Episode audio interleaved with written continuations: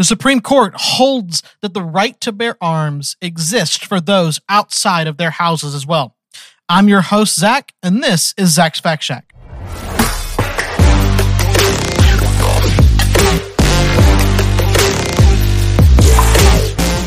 Today is going to be a mostly single issue day. Uh, we're going to be talking about the new opinion that just came out from the Supreme Court, just released yesterday. By the time you're going to hear this, it'll have been yesterday.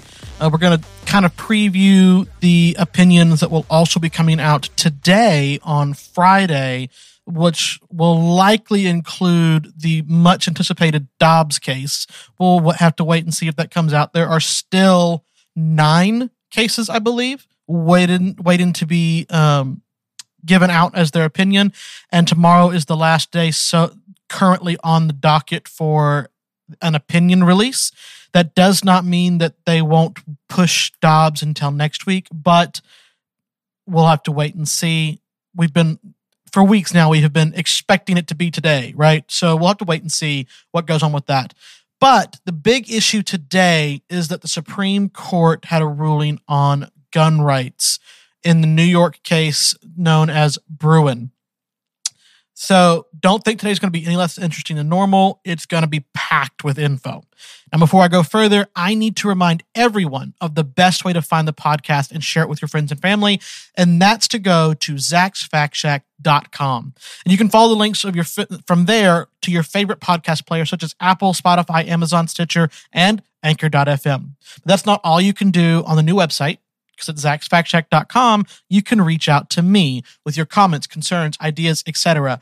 And it's there that you can support our show. It's not required, but it's absolutely appreciated. Now, with that all done, let's get on with the show. So, the Supreme Court has issued a ruling in the case of Bruen. The ruling is pretty heavy handed, um, but I kind of agree with what it says. So, let's go ahead and read the syllabus, which basically gives us the background of the case. The state of New York makes it a crime to possess a firearm without a license, whether inside or outside the home. An individual who wants to carry a firearm outside his home may obtain an unrestricted license to have and carry a concealed pistol or revolver if he can prove that proper cause exists for doing so. An applicant satisfies the proper cause requirement only if he can demonstrate a special need to self protection distinguishable from that of the general community. Petitioners Brandon Koch and Robert Nash are adult, law-abiding New York residents who both applied who both applied for unrestricted licenses to carry a handgun in public based on their generalized interest in self-defense. The state denied both of their applications for unrestricted licenses allegedly because Koch and Nash failed to satisfy the proper cause requirements. So, we will go on into the opinion, but this is where we're at. So, what ended up happening is in the state of New York, for a long, long time, they have had very, very stringent gun laws that are they they do not allow almost anyone to be able to get a firearm uh, for self defense outside of the home. Even in the home is strenuous, but outside the home is next to impossible. You have to prove the special need for self protection. And that has come to be understood that basically you have to have a direct threat of bodily harm to you from someone else. The problem is, is that for most people, when that direct threat of bodily harm actually materializes, it's it's too late, right? it's too late, and you are dead. Um, let, let's let's read what Justice Thomas actually holds uh, with with the opinion. So Justice Thomas delivered the opinion for the court, and this is a six-three opinion with Sotomayor, Breyer, and Kagan dissenting. In District of Columbia versus Heller and McDonald versus Chicago, we recognize that the Second, Amendment, Second and Fourteenth Amendments protect the right of the ordinary, law-abiding citizens to possess a handgun in the home for self-defense. So that part we understand. This law does not bother with that part. If you are able to be in the home, you can have a gun. You still have to have a license, but it's like almost every other state in the country in that basically, if you are not a bad person, if you have not broken the law somehow and you're eligible to have a gun, you can get this license and it will let you have a gun in the house. I think it also includes your place of employment as well, but that's up to the your employer. Um, generally, if like it's your business, right? That it kind of works out if it's your business. So with that part, it does not go up against Heller and McDonald. So let's continue to see what this is. In this case, petitioners and respondents agree that ordinary law abiding citizens have a similar right to carry handguns publicly for their self defense. We too agree and now hold consistent with Heller and McDonald that the Second and Fourteenth Amendments protect an individual's right to carry a handgun for self defense outside the home. That's a big deal. That is a huge deal. This statement right here that I just read makes it understood legally that the constitutional right to self defense is protected by the Second Amendment, both inside and outside the home. That's a huge, huge deal. The parties nevertheless dispute whether New York's licensing regime respects the constitutional right to carry handguns publicly for self defense. In 43 states, the government issues licenses to carry based on an objective criteria. But in six states, including New York, the government further conditions issuance of a license to carry on a citizen's showing of some additional special need because the state of New York issues public carry licenses only when an applicant demonstrates a special need for self defense. We conclude that the state's licensing regime violates the Constitution. And that right there, already, already we have now, we understand the holding of the court and the opinion of the court. And they are saying that the burden that is placed on the citizen to prove a quote special need for self defense is unconstitutional and cannot, cannot be held. That it, it, you cannot do that. That is not a uh, valid, uh, valid decision or a valid criteria to make a decision on if you are going to give people license to carry a gun. New York State has regulated the public carry of handguns at least since the early 20th century. In 1905, New York made it a misdemeanor for anyone over the age of 16 to have or carry concealed upon his person in any city or village of New York any pistol, revolver, or other firearm without a written license issued to him by a police magistrate. In 1911, New York's Sullivan Law expanded the state's criminal prohibition to the possession of all handguns, concealed or otherwise, without a government issued license. New York later amended the Sullivan Law to clarify the licensing standard. Magistrates could issue to a person a license to have and carry concealed a pistol or revolver, revolver without regard to employment or place of possession possessing such weapon only if that person proved good moral character and proper cause. Today's licensing scheme largely tracks that if the that that of the early 1900s.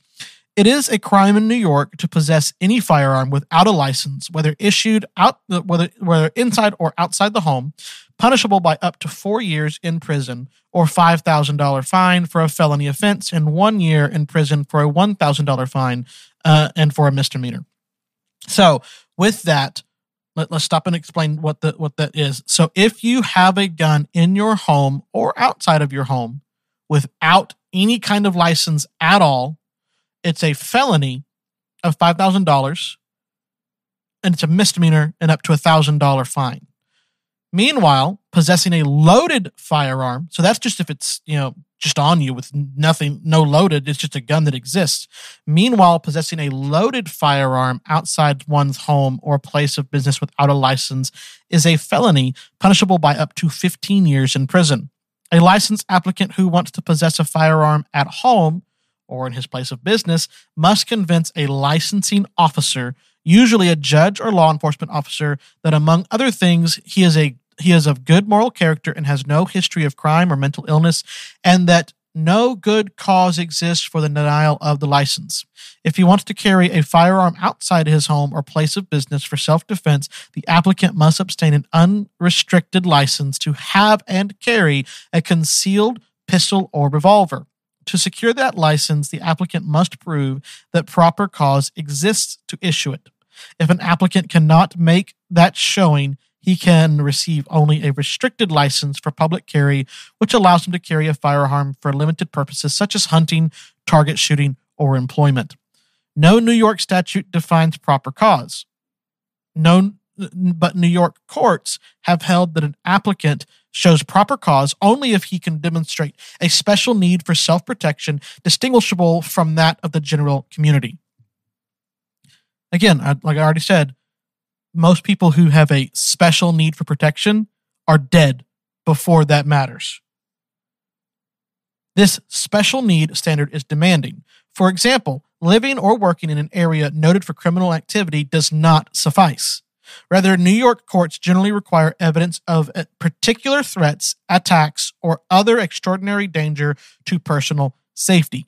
When a licensing officer denies an application, judicial review is limited.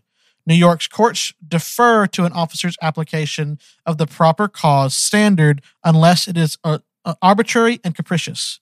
In other words, the decision must be upheld if the record shows a rational basis for it. The rule leaves applicants little recourse of their local licensing officer if their local licensing officer denies a permit. New York is not alone in requiring a permit to carry a handgun in public, but the vast majority of states, 43 by our count, are shall issue jurisdictions where authorities must issue concealed carry licenses whenever applicants satisfy certain threshold requirements without granting licensing officials discretion to deny licenses based on perceived lack of need or suitability. Meanwhile, only six states and the District of Columbia have may issue licensing laws under which authorities have discretion to deny concealed carry licenses even when the applicant satisfied the statutory criteria. Usually because the applicant has not demonstrated cause or suitability for the relevant license. All of these proper cause analogs have been upheld by the Court of Courts of Appeal, save for the District of Columbia's, uh, which has been permanently enjoined since 2017. As set forth in the pleadings below, petitioners Brandon Koch and Robert Nash are law abiding adult citizens of New York. In 2014, Nash applied for an unrestricted license to carry a handgun in public. Nash did not claim any unique danger to his personal safety. He simply wanted to carry a handgun for self defense. In early 2015, the state denied Nash's application for an unrestricted license, but granted him a restricted license for hunting and targeted shooting, or target shooting only.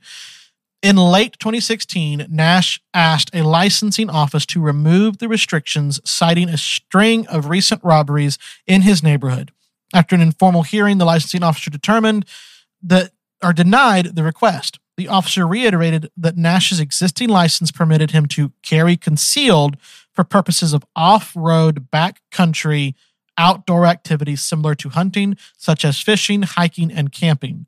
But at the same time, the officer emphasized that the restrict- restrictions were, quote, intended to prohibit Nash from carrying concealed in any location, typically open to and frequent, frequented by the general public. That emphasis is Thomas's, not mine. I, it is Thomas's. He is making sure that you understand any location.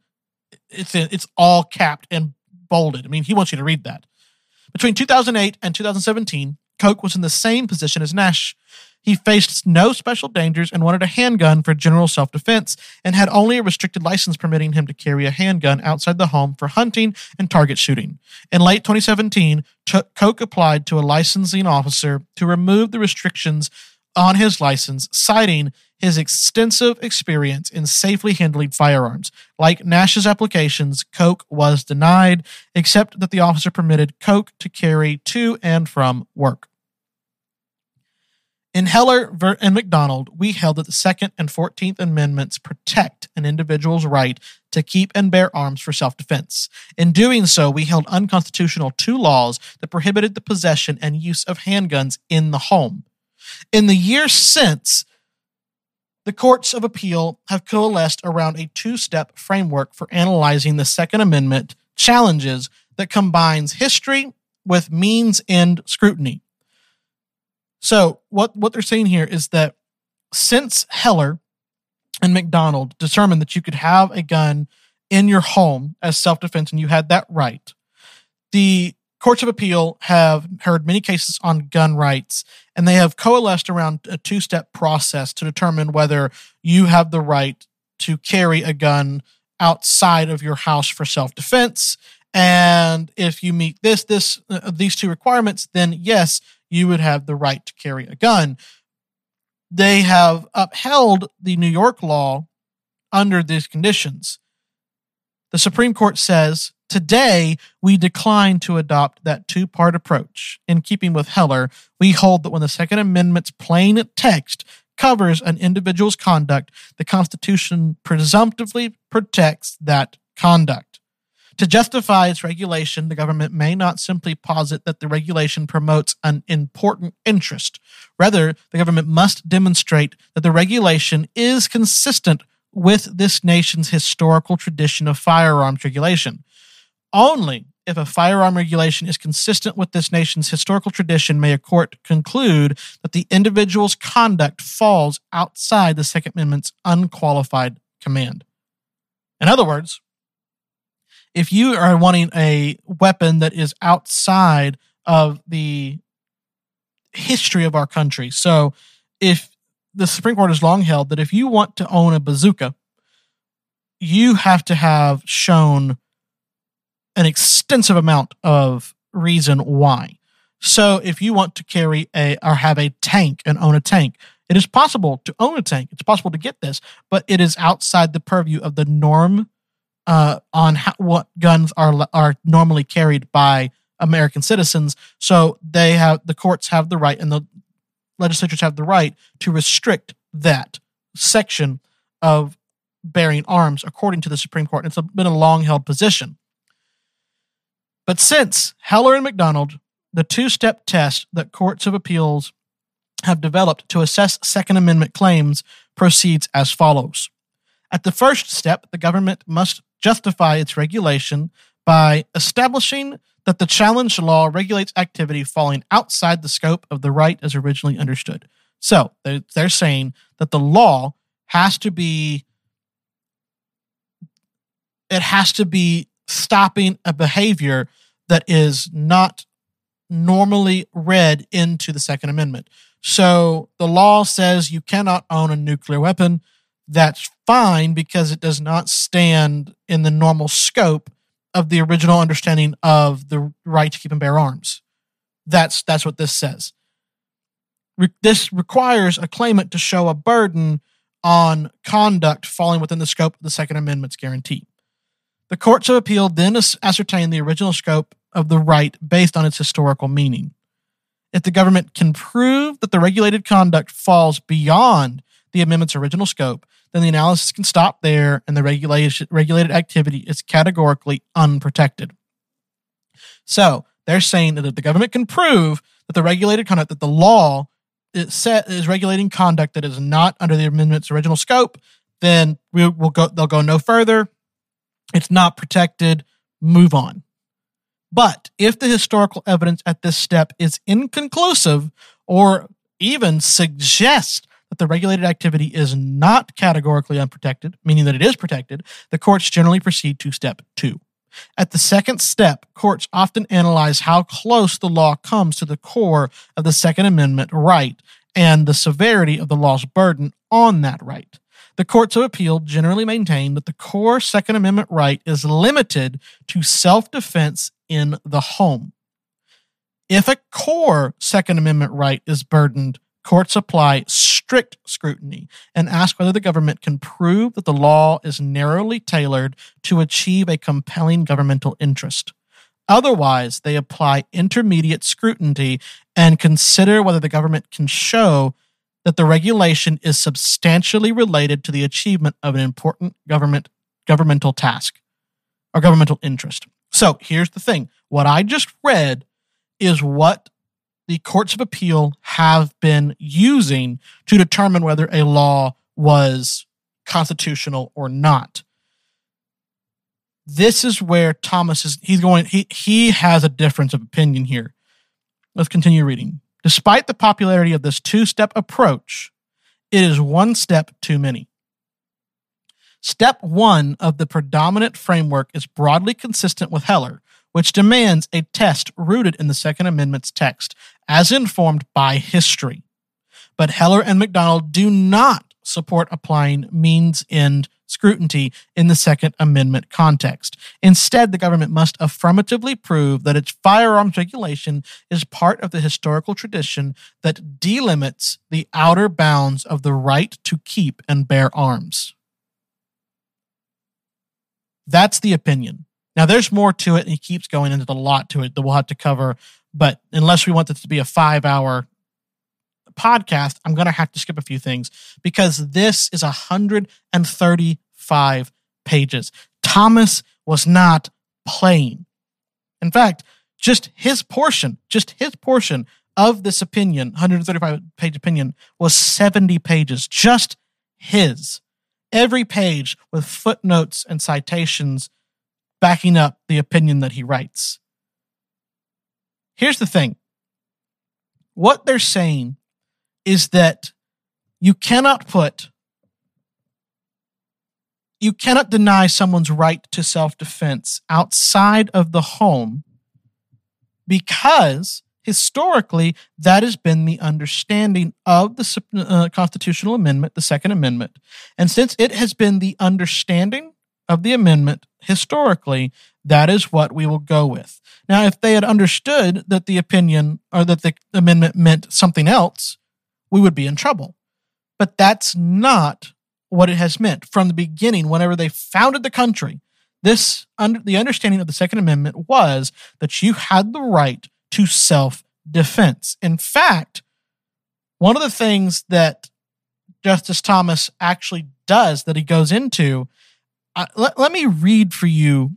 He, he, he goes there, guys. He goes there to prove that the understanding of the amendment has long been the right to self defense wherever you are.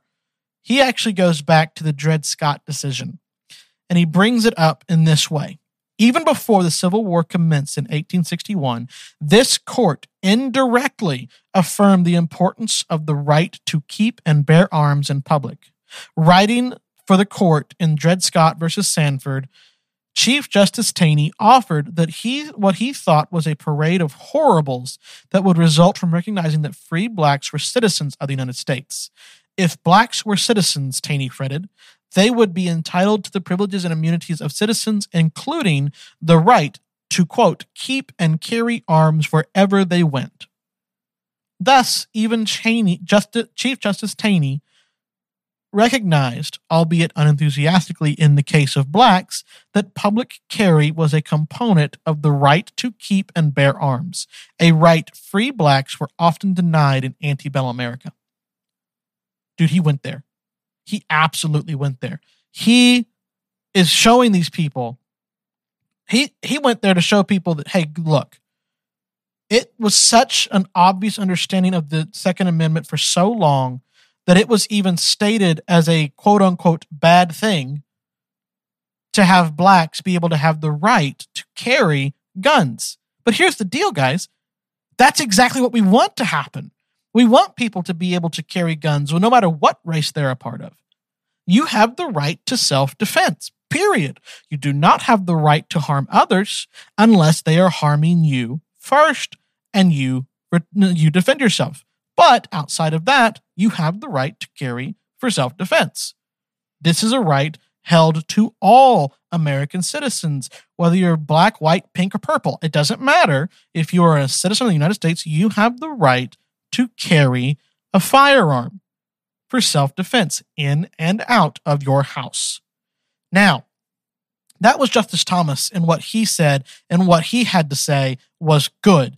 That's what the actual opinion is and what everybody's going to base everything on. But I want you, I need you to listen to Justin, Justice Alito's concurring opinion. Remember, this was a 6 3 decision, but you can agree with the opinion and then write a concurring opinion saying that this is where you would change things or maybe you would add something.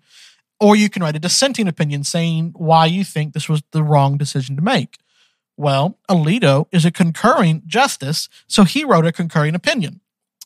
Let me read this to you because boy oh boy does he have he just he he has a fit over these people.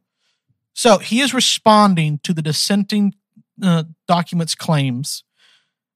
Uh, let me just read this. This is really good. Justice Alito concurring.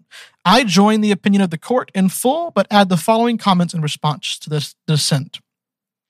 Much of the dissent seems designed to obscure the specific questions that the court has decided, and therefore it may be helpful to provide a succinct summary of what we have actually held. In District of Columbia versus Heller, the court concluded the Second Amendment protects the right to keep a handgun in the home for self defense. Heller found that the amendment codified a pre existing right and that, the, that this right was regarded at the time of the amendment's adoption as rooted in the natural rights of resistance and self preservation. The inherent right of self defense, Heller explained, is central to the Second Amendment right. Although Heller concerned the possession of a handgun in the home, the key point that we decided was that the people, not just members of the militia, have the right to use a firearm to defend themselves. And because many people face a serious risk of lethal violence when they venture outside their homes, the Second Amendment was understood at the time of adoption to apply under those circumstances. The court's exhaustive historical survey establishes that point very clearly. And today's decision therefore holds that a state may not enforce a law like New York's Sullivan Law that effectively prevents its law abiding residents from carrying a gun for this purpose. That is all we decide. Our holding decides nothing about who may lawfully possess a firearm or the requirements that must be met to buy a gun, nor does it decide anything about the kinds of weapons that people may possess, nor have we disturbed anything that we said in Heller or McDonald versus Chicago about restrictions that may be imposed on the possession or carrying of guns. In light of what we have actually held, it is hard to see what legitimate purpose can possibly be served by most of the dissent's lengthy introduction, introductory section. Why, for example, does the dissent think it is relevant to recount the mass shootings that have occurred in recent years? Does the dissent think that laws like New York's prevent or deter such atrocities? Will a person bent on carrying out a mass shooting be stopped if he knows that it is illegal to carry a handgun outside the home? And how does the dissent account for the fact that one of the mass shootings near the top of its list took place in Buffalo, New York? The New York law at issue in this case obviously did not stop that perpetrator. Who what is the relevance of this the statistics about the use of guns to commit suicide? Does the dissent think that a lot of people who possess guns in their homes will be stopped or deterred from shooting themselves if they cannot lawfully take them outside? The dissent cites statistics about the use of guns in domestic disputes but it does not explain why these statistics are relevant to the question presented in this case.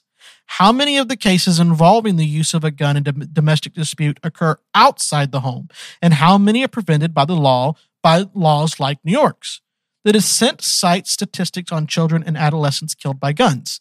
But what does this have to do with the question whether an adult who is licensed to possess a handgun may be, may be prohibited from carrying it outside the home? Our, our decision, as noted, does not expand the categories of people who may lawfully possess a gun, and federal law generally forbids the possession of a handgun by a person who is under the age of 18 and bars the sale of a handgun to anyone under the age of 21. The dissent cites the large number of guns in private hands, nearly 400 million, but it does not explain what this statistic has to do with the question whether a person who already has the right to keep a gun in the home for self defense is likely to be deterred from acquiring a gun by the knowledge that the gun cannot be carried outside the home. And while the dissent seemingly thinks that the ubiquity of guns and our country's high level of gun violence provides the reasons for sustaining the New York law, the dissent appears not to understand that it is these very facts that cause law abiding citizens to feel the need to carry a gun for self defense. No, no one apparently knows how many of the 400 million privately held guns are in the hands of criminals, but there can be little doubt that many muggers and rapists are armed and are undeterred by the Sullivan Law. Each year, the New York City Police Department confiscates thousands of guns, and it is fair to assume that the number of guns seized is a fraction of the total number held unlawfully.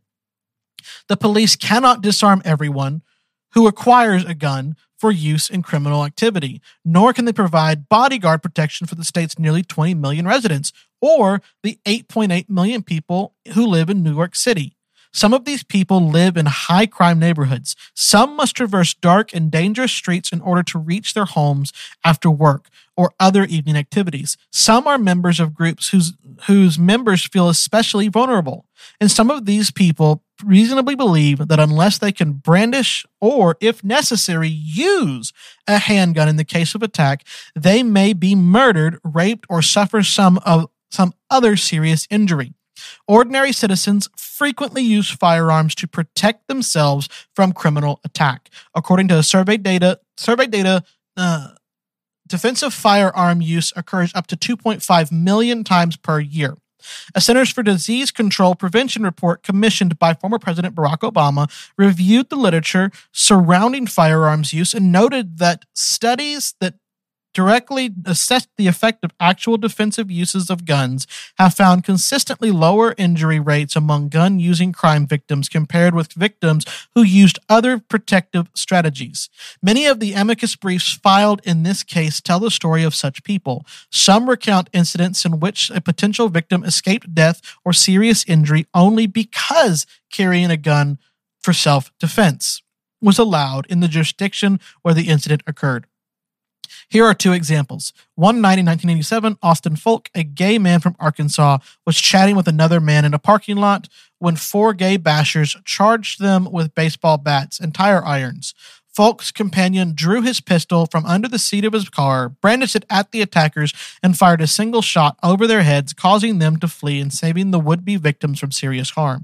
I got to stop there. Firing warning shots is a terrible idea. You never know where that bullet's going to go. Do not do it. If you're going to brandish the gun, fine, but you better be prepared to shoot the people you're f- f- aiming at. The people behind them are not should not be your victims. On July 7th, 2020, a woman was brutally assaulted in the parking lot of a fast food restaurant in Jefferson City, Tennessee. Her assailant slammed her to the ground and began to drag her around while strangling her. She was saved by a bystander who was lawfully carrying a pistol, pointing his gun, who, who uh, carrying a pistol, pointed his gun at the assailant, then stopped as the who then stopped the assault and the assailant was arrested. I kind of got tongue twisted in there. One of the punctuation marks was missing. So that story was someone a woman was being strangled, was going to die, and a bystander stopped the attack and held the man who was then arrested. In other incidents, a law abiding person was driven to violate the Sullivan Law because fear of victimization, and as a result, was arrested, prosecuted, and incarcerated. I reiterate all that we decided in this case is that the Second Amendment protects the right of law abiding people to carry a gun outside the home for self defense, and that the Sullivan Law, which makes that virtually impossible for most New Yorkers, is unconstitutional. I'm telling you, his his concurring opinion was he did not hold back on that. And I agree with him. Here's here's the thing. All all of the arguments that you're going to hear from everyone on online, on TV, with the news, the media, the government, everybody's going to be talking about all of these things such, you know, but think of the children or all of these mass shootings and all of this stuff. Like, look, guys, this does not change anything that, about that. All this does is guarantee that people have the right to legally carry a gun outside their home for self defense. If they have met the standard to have a gun in their home, then they have met the standard to have a gun outside the home. That is all that says. You still have to have it doesn't say whether you have to have a constitutional uh, or a uh, doesn't say that you have to have constitutional carry. It doesn't doesn't offer that. I, I, I wish it would. I think that you should have the right to carry a gun without the government telling you that you can. But I understand that people have problems with that, and that's fine. This doesn't change that. The, st- the, the states that have constitutional carry, meaning you can carry a gun concealed or otherwise without a license, they have that. The states that don't have that don't have that. That did not change. The fact that someone was able to carry their gun outside their house would not have changed, would not have prevented, if, if we did not let people have guns outside the house, would not have prevented the Buffalo shooting or the Uvalde shooting. Those both would have still taken place because the people still had the weapons at home. All right. So here's the thing whether you like it or not, the Constitution clearly states that there is a right for people to keep and bear arms, both in the house and out of the house. Now, you might disagree with that, and that's fine. You have the right to disagree with it. I think you have to go through some gymnastics to do it, but you have that right. In fact, the governor of New York has determined that she, uh, she disagrees with this opinion. And I, I let, let, let me play play you what she actually ends up saying. And I'm sorry this dark day has come. That we're supposed to go back to what was in place since 1788 when the Constitution of the United States of America was ratified. And I would like to point out to the Supreme Court justices that the only weapons at the time were muskets. I'm prepared to go back to muskets. I don't think they envision the high capacity assault weapon magazines intended for battlefields as being covered for this, but I guess we're just going to have to disagree. So, what what is the what is the response to that? How, how do you refute that? Because it sounds right, right? Well, they only imagined us having uh, muskets, right? That's all they ever knew. There was there, there was no way they could envision this going forward beyond what it has already what what's already happened. And I would say that I think you're wrong. If that's your opinion, I think you're wrong. And let me let me read what the, the today's opinion actually says in this scenario. We have already recognized in Heller at least one way in which the Second Amendment's historically fixed meaning applies to new circumstances. Its reference to arms does not apply only to those arms in existence in the 18th century. Just as the First Amendment protects modern forms of communications and the Fourth Amendment applies to modern forms of speech, the Second Amendment extends prima facie to all instruments that constitute bearable arms, even those that were not in existence at the time of the founding. Thus, even though the Second Amendment's definition of arms is fixed according to its historical understanding, that general definition can, covers modern instruments that facilitate armed self defense. That is the Supreme Court's opinion. That's where it stands. So the argument that, well, they they couldn't have known, they they had no idea. Well, you're you're honestly looking at people in, in history as though they're idiots, if that is your opinion. Again, you are entitled to your opinion. You can keep your opinion. That's fine. But I think you are misinformed in this case. So think of it this way we know that muskets used to be the predominant firearm. We know now that it is semi automatic rifles and semi automatic handguns are the predominant items being used at, for self defense. The, these, these guns are what are being used for self defense. We understand that. Do you honestly think that in sometime in the future that it's not going to change and become an even more powerful weapon? I, I understand that that's going to happen. We're going to keep moving forward in progress. Who knows? Maybe we actually will get to laser guns. I don't know. Here's the thing I don't have to imagine the specifics to understand the reality that this is going to progress forward over and over and over again. And the founding fathers were much smarter than I am. They understood, and they were correct too, that, you know, at one point, the best long range weapon in the world was the bow and arrow. And you had variations of that. You had a short bow that could go very short distances, but it was still it would still go farther than you could throw something. And you had really giant bows that could go greater distances, but it was still a bow. And it was it was absolutely manual. It was not automatic. It was not semi-automatic. But did you know that they actually had semi-automatic bows and arrows. Crossbows actually were able to, at one point, get to where they were able to feed a bow up, pull back on their own, another uh, another dart shaft would come up and they would fire and they would keep doing that. I think they called them darts at that time whenever it was whenever it was on a um, cross crossbow. They understood that that was the predominant long range weapon of its day. And then came muskets. Muskets were incredibly inaccurate outside of 80 yards. They really are. They just kind of lob things at people. They understood that that was the predominant type of weapon that existed. But guess what? What they also knew? People talk about how we shouldn't have the military should be the only ones to have military grade weapons. Here, here's the thing. Here's the thing. The founding fathers, when they wrote this amendment, understood the fact of this. The predominant weapon used by the militaries of the world were muskets, meaning that they were smooth bore barrels that, that were loaded from the end of the barrel.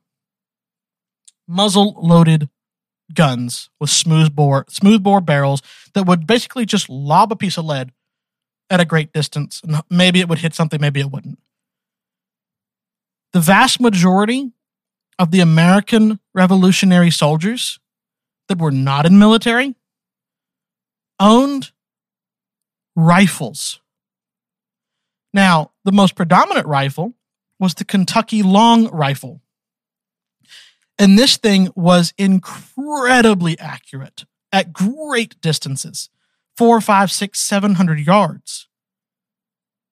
So, what they understood at the time of the writing of the Second Amendment was that the common man actually had weapons greater than that of the military. So, if they understood that, and they didn't want people to have military grade weapons or greater, do you think they would have left that that that giant gaping hole? No, they wouldn't have. They would have absolutely closed that hole and say, "Hey, hey, hey, we understand that you should have self-defense, but it's it's not those weapons. Those weapons, no, those are too good." They didn't. They absolutely left it to the plain reading of, "Hey, you have the right to keep and bear arms." They understood that they needed their people, their citizens to be able to jump at the moment's notice to defend their homes, their towns, their states, and their country. They had to have the ability to defend the nation. And they wanted the people to have the best weapons possible to do that. They also understood that they the governments were always going to take more and more power and they wanted the people to have a response to that power. That response was a deterring factor throughout almost all of American history. There were many times when the government could have absolutely taken over and didn't because the people were a prickly, prickly porcupine and it was not worth the, the trouble. So they didn't. But here's the thing this is what I need people to understand.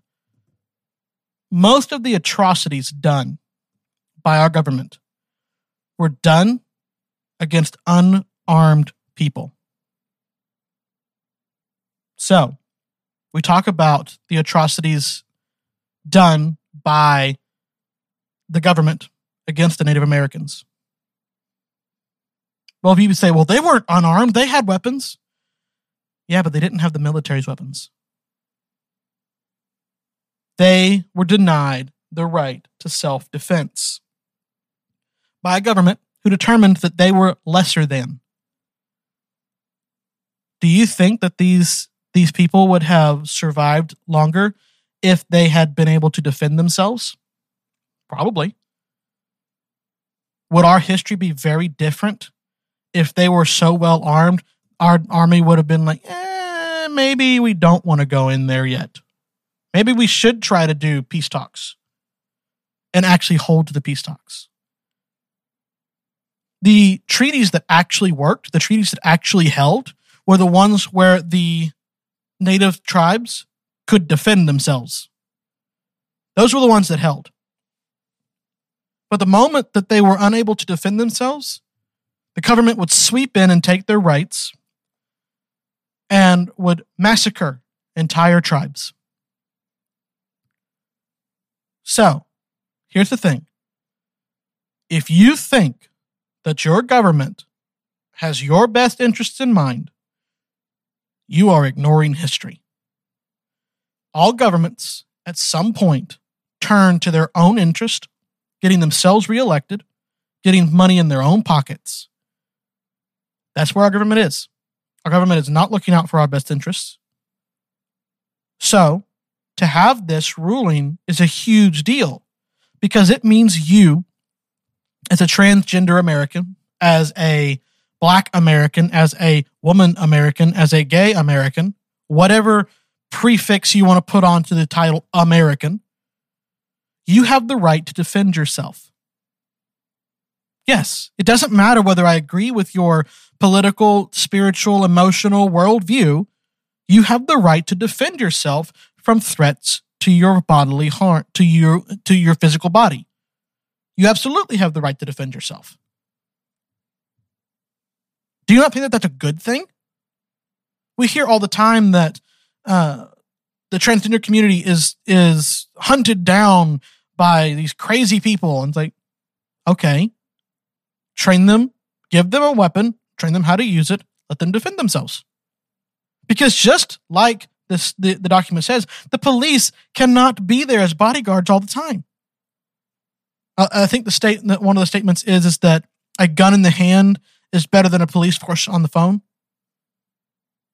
You know, when when when seconds matter, the police are minutes away. Here's the thing, and that I'm not I'm not detracting from police. I think that police are incredible and should absolutely do their job and defend people, but they can't defend everybody. There's only so many of them. And this this law or this this order by the Supreme Court clearly defends Americans' right to self defense, to keep and bear arms, and to move forward, hopefully, with new laws that allow for that. Because the last thing, I, I don't want people like Ocasio Cortez that I disagree with vehemently on almost everything. I don't want her to have to fear for her life. I want her to be able to protect herself from all enemies. That's what I want. I want her to have the right to live peacefully in her own home, to walk out and go to the restaurant, and to know that no one is going to touch her because if they do, they will be dropped dead for the for their troubles. That's what I want. I want that for me. I want that for the kids that I might have in the future. I want us to be able to have the right to defend ourselves. Period. In a discussion, there is no argument against that. I'm sorry, there isn't. Now, maybe you can think of one and you want you to like, oh, but you didn't think about this, and that's fine. Message me. I told you, go to zachsfactshack.com. You can tell me all of your questions, comments, and concerns. I'll respond to it. I'll respond to you. I might even put it in the podcast and we can talk about these issues. But today's opinions, opinion on gun rights is a huge win for all Americans no matter what side of the political aisle you're on. It's a huge win. But with that said, tomorrow is going to be an interesting day. Like I said, I believe there are still nine cases yet to be decided. We're waiting on those cases. The biggest of which is Dobbs.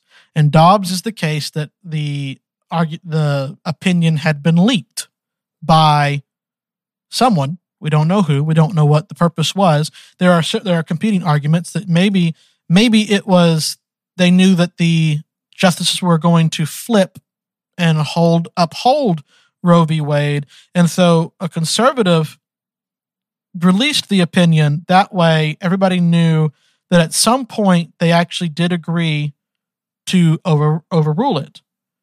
Others believe that it was a liberal that that released it now, I don't think it was any of the justices. I think it was some of the clerks and assistants and things like that that have done it.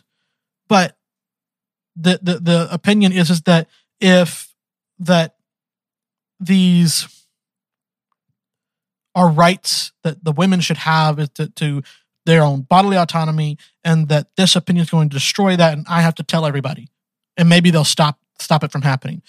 Here's the thing. if that's the case, what what I wonder is if the justices don't double down on voting to repeal Roe because if they show that they can be intimidated, the left will never stop intimidating them ever.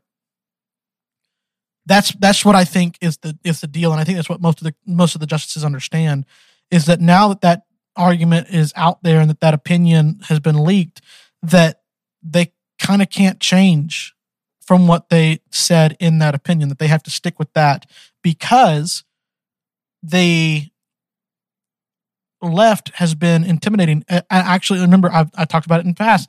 Someone attempted to murder Justice Kavanaugh attempted to murder him over this case. Yeah, that's how unhinged the left is right now about this case.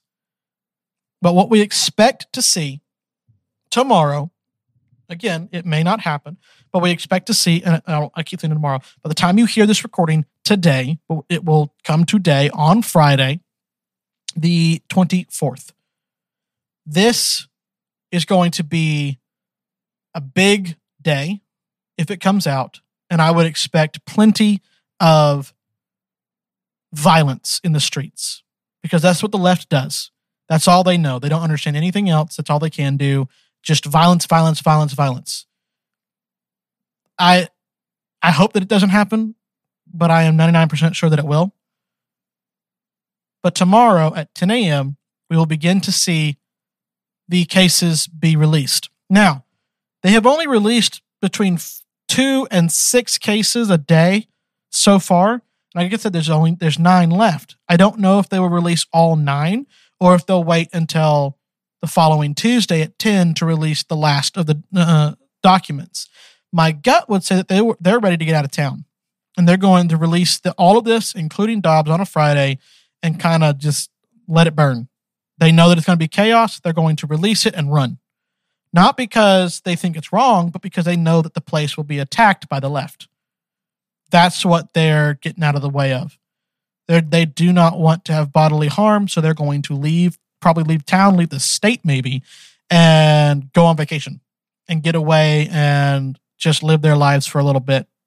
That's, I don't know what they're going to actually do.